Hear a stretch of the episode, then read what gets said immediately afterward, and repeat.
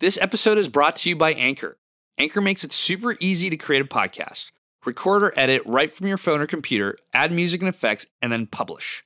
With one click, Anchor will distribute your podcast to Spotify, Apple, and all the other platforms. And here's the best thing Anchor will help you make money from your podcast by finding you sponsors. We use Anchor here on Talk Money, and it's everything we need in one place. Download the free Anchor app or go to anchor.fm to get started. Now, on to the show. People don't think of college like a consumer service, they think about it as a right. Like, oh, I have to go to college. Kids have a more passionate reaction to having to pay $2 extra for guacamole on their burrito than they do about having to take out $20,000 to go to a college. People just show up to college and say, it is what it is. They're not negotiating their tuition. They're not demanding that, hey, you guys need to get me a job. yeah. I paid this amount of money. I expect this thing. They're just like, okay, I showed up. Hope it goes well. Hi, everyone. I'm Mesh Lakhani, and welcome back to Talk Money. You just heard Kelly Peeler describing one of the fundamental flaws with how we think about college. Kelly's the founder of Money Mentor, a company that helps students navigate loans and financial aid. In today's episode, we're talking about student debt. The topic of student loans has taken over political, social, and business conversations. The $1.6 trillion outstanding student debt problem is affecting tens of millions of Americans. Concern is building about defaults and the collapse of the whole system. Kelly knows exactly how broken all of this is, and she built a company trying to fix it. So, why did she get into this in the first place? I was in college at Harvard during the housing crisis in 2008, and I majored in the history of financial crises. So I took a job on Wall Street and I was asked to create a portfolio with the view of trying to short the student loan market. When Wall Street says to short something, it means that they're betting against it. They're going to profit if something goes down. Kelly was asked to figure out how to short the student loan market, which means her bosses, the titans of Wall Street, had a feeling that that system was going to collapse next. It was Kelly's job to learn everything about student loans, what worked and what didn't work. That's really when I started digging into the $1.5 trillion student loan market. And in doing so, really kind of understood oh shit, this feels like the next financial crisis. If this all sounds familiar, that's because back in 2008, a few Wall Street firms bet against the housing market for the same reason. They noticed that lots of people had mortgages they probably wouldn't be able to pay back. And when they did fail to pay them back, it had a domino effect. Mass amounts of mortgage defaults eventually crashed the housing markets, which took down the major banks and institutions which then crippled the stock market, the job market, and the global economy. This time, if Kelly Peeler is right, the first domino is an average teenager headed off to college. At the age of 18, when you're a hormonal teenager, right? When you sign the student loan paperwork, you are essentially buying your first house. The average college student is graduating with over $37,000 in student loan debt. You know this story. Maybe you live this story. 44 million Americans are right now. Take a listen. Does this sound familiar? My name is Gabby. I am 27. So, how did I get here? Coming from a family that I would be the first generation college student, I felt that I had to go out and, and do better than my parents did. But I really, truly had no idea what I wanted to do. So, I, I spent you know, just like any other high school graduate, you go to college because that's what everyone says that you should do. And so I ended up going to just a smaller university back home. And then I transferred to another university to pursue marketing. So we ended up taking about 25,000 in loans to cover like a year, which was insane. And then I ended up dropping out Dropping out after taking $25,000 in loans is definitely not your ideal situation. And the majority of student loan defaults are from students who do drop out. But what we all can relate to is not knowing what we want to do or switching career aspirations more than once. I know I switched my major three or four times in college. I had no idea what I wanted to do either. Millions of Americans share this story. And it's not because millions of Americans are bad with money, it's a systemic problem and Kelly Peeler wants us to question the system. a lot of times we see parents and students not really sitting down and like actually evaluating. They're just like, yes, this college, my dream school, I have to go there. And then they try to like figure out a way to reverse engineer how to make it work. And most of the time, it doesn't work.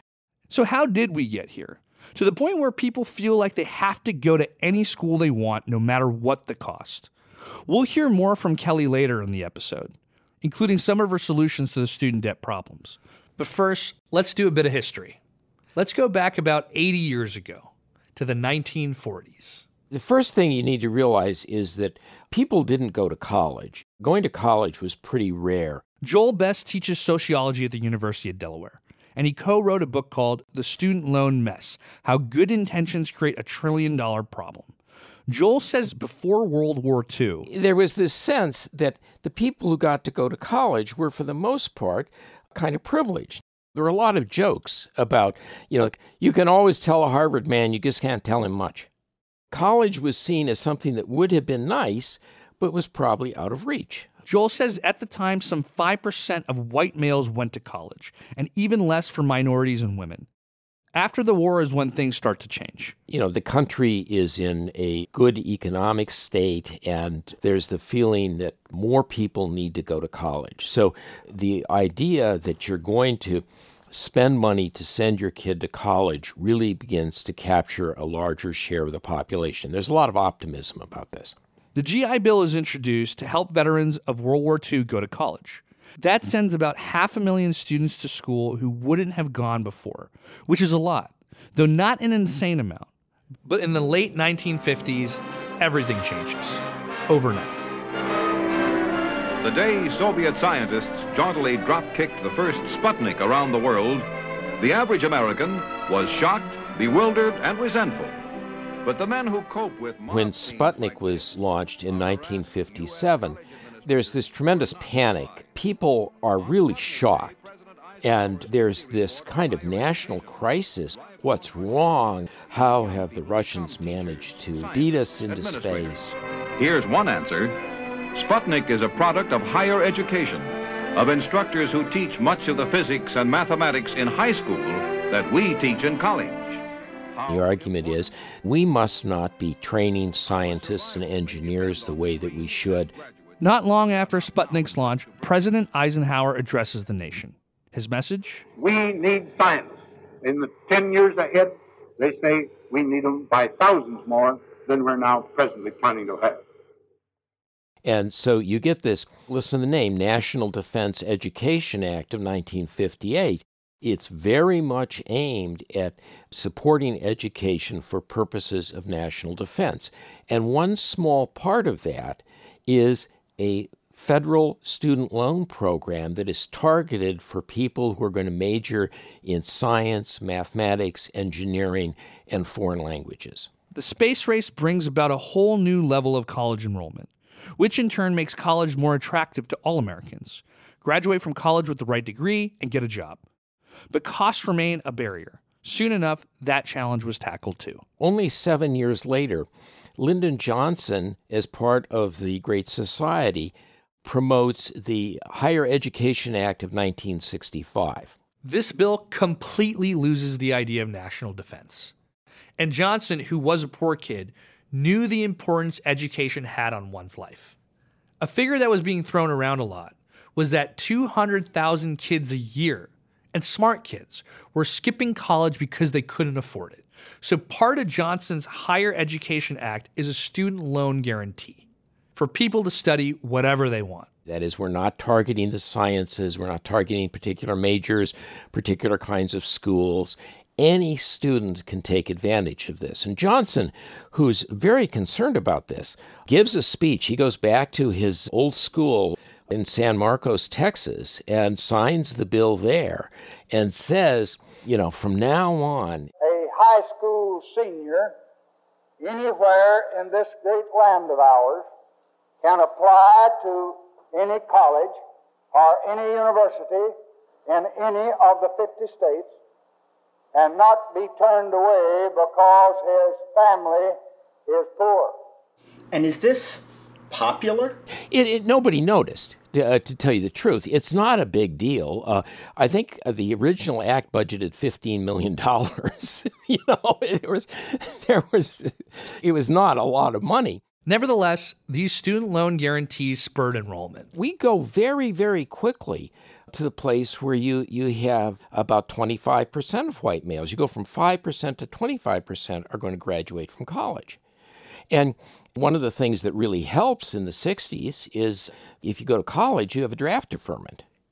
That creates a uh, real enthusiasm for higher education. Meanwhile, the baby boomers are coming of age, a huge new population bump.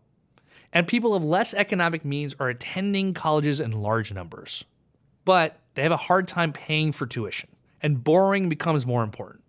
Very quickly, the amount being borrowed every year rises dramatically. And this turns into an issue very early on. I think in the late 1960s, there's an article in either Time or Newsweek that warns that students who've borrowed money from uh, Higher Education Act loans have defaulted on their loans to the, the point that it's over a million dollars.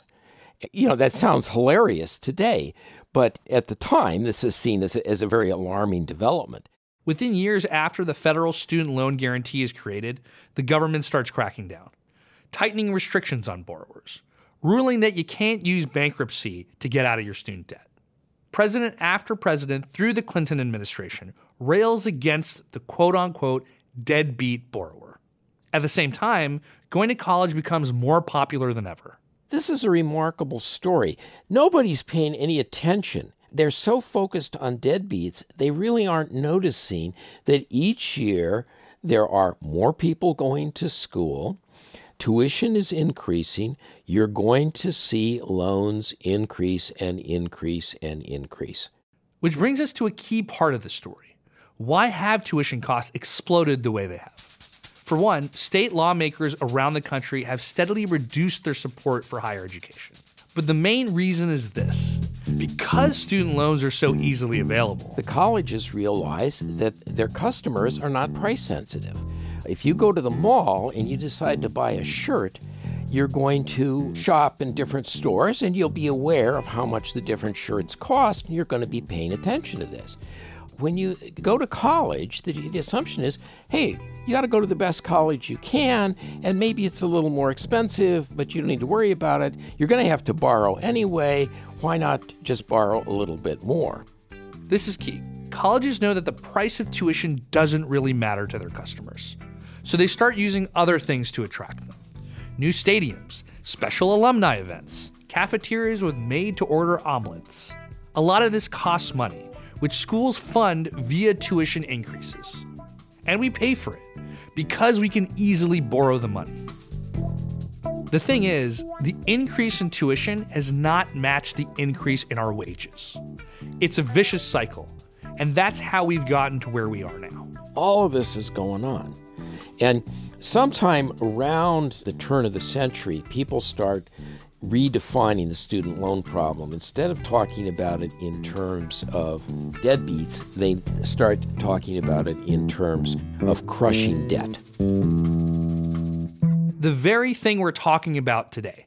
So let's get back to Kelly Peeler, our student loan expert that we heard from in the beginning of the episode. She's the one who studied the student loan market and called it a financial crisis in the making.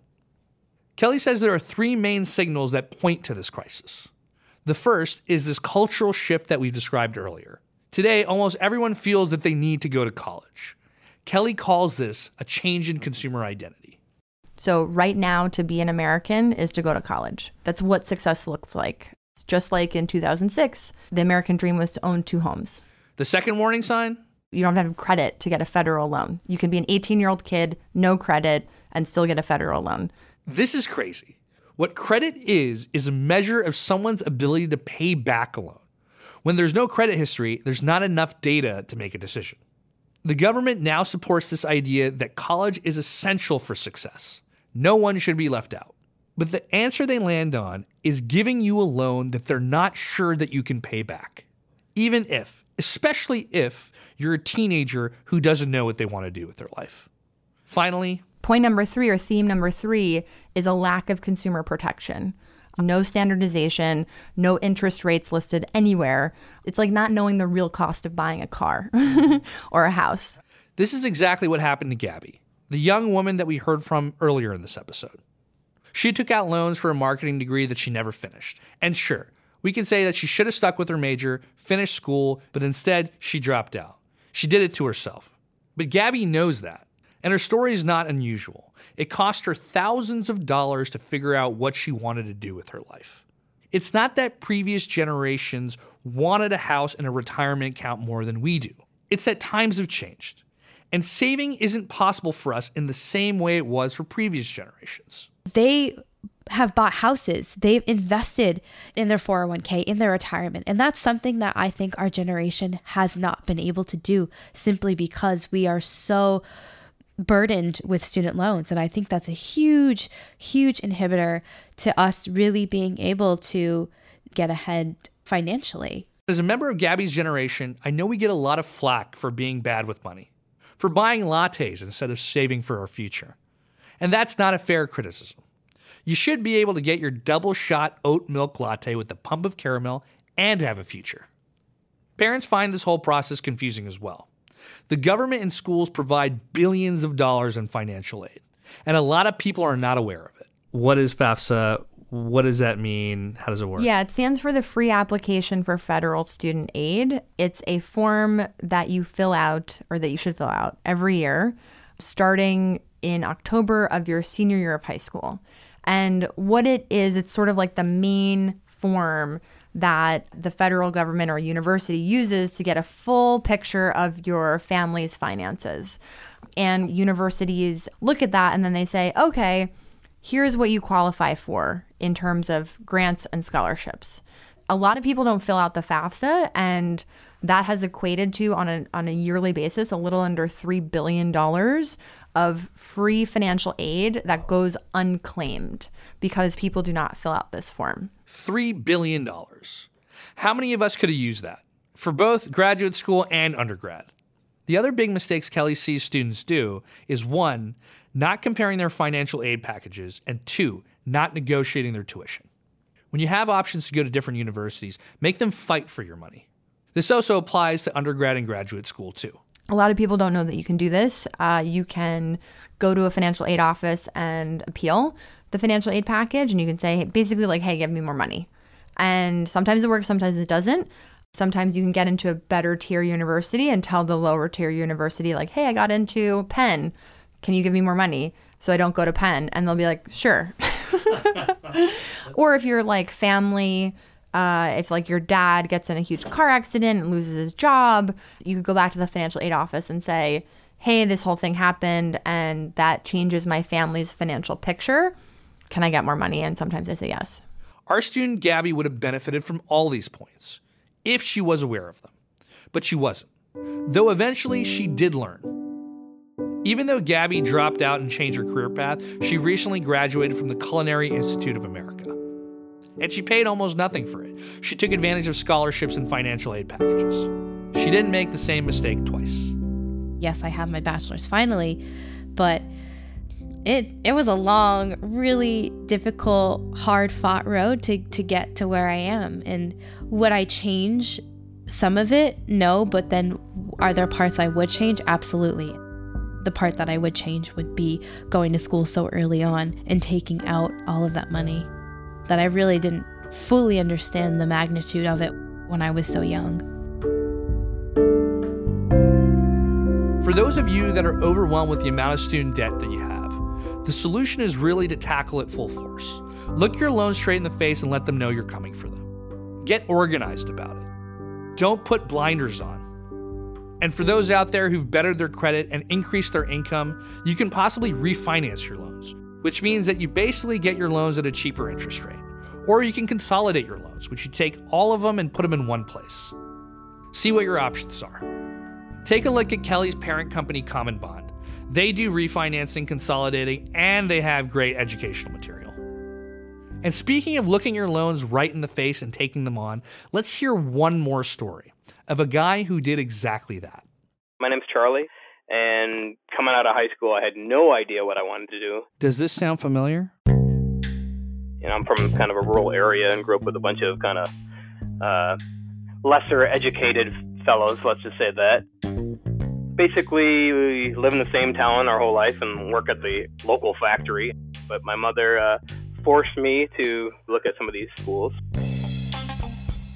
So I went to uh, look at DeVry, and they actually had a great sales pitch. And being a, a teenager, I just I didn't even read any of the fine print and just went along with the ride. Charlie and his wife accumulated a large amount of student debt. And with monthly payments going only to interest, they weren't making a dent in them. And it was super stressful. They have two kids. So Charlie had to make a massive decision. I had 112,000 in this mutual fund. And my wife and I kept going back and forth. Should we cash it out? And uh, I was trying to do some research online, and I couldn't find anyone that had anything positive to say about it. All I read was, "Don't do it. You'll make more money in the market," and so forth. Charlie knew that cashing out his 401k would be met with a 10% penalty and losing out on the upside of the market over the next coming years. But finally, we decided to pull the plug. We decided to cash it out at 108 and take care of all of our uh, all of our debt. Charlie and his wife were ecstatic. They paid off their debt in one go, but their retirement savings are gone. In a sense, they mortgaged their future for the sake of their present. The upside is they have time to rebuild their nest egg, and the stress of their loan payments being gone should help them with that. Of course, many stories don't have this kind of happy ending. Millions of people are trapped in student loan debt with no hope to get from underneath it, let alone to invest in their future. Easy to get loans are part of the problem, and the universities that you're borrowing for, they're equally as responsible. So, what happens next on a structural level? What is the future or fate of universities? Many lower tier universities are going to go bankrupt in the next like five years, in my opinion. And this has already started. There's some nonprofit and for profit universities that are already shutting their door. And that leads Kelly Peeler to another prediction the unbundling of university services. Think of a college like Time Warner Cable, where you really just want Wi Fi, but they try to sell you on a landline phone, TV stuff, and you have to buy all of those things packaged together to just get the Wi-Fi that you wanted. That's kind of what a college is doing too. They're bundling services and charging you premium for it. They're charging you for the sports field, the academic research department, the food, the housing. You could theoretically get all of those things separately by them a la carte. I've always liked this idea. If I want to take a class on business or history or the introduction of wines, which is an actual Cornell class, why can't I? Why can't I just buy it and get access to it? It's inevitable that universities change their business models for future generations. And none of this should stop you from going to school. The key is to think about the value you're getting for the money that you're spending. And it's not just college. You can apply the same exercise to business school, law school, or whatever school you plan to go to. Is it worth it? If it is, what's the cost? Did you negotiate and compare pricing and aid packages? Do you have cash to pay for it? And if you're going to take out loans, do you have a plan to pay it back? And if you're not ready, it's okay to wait.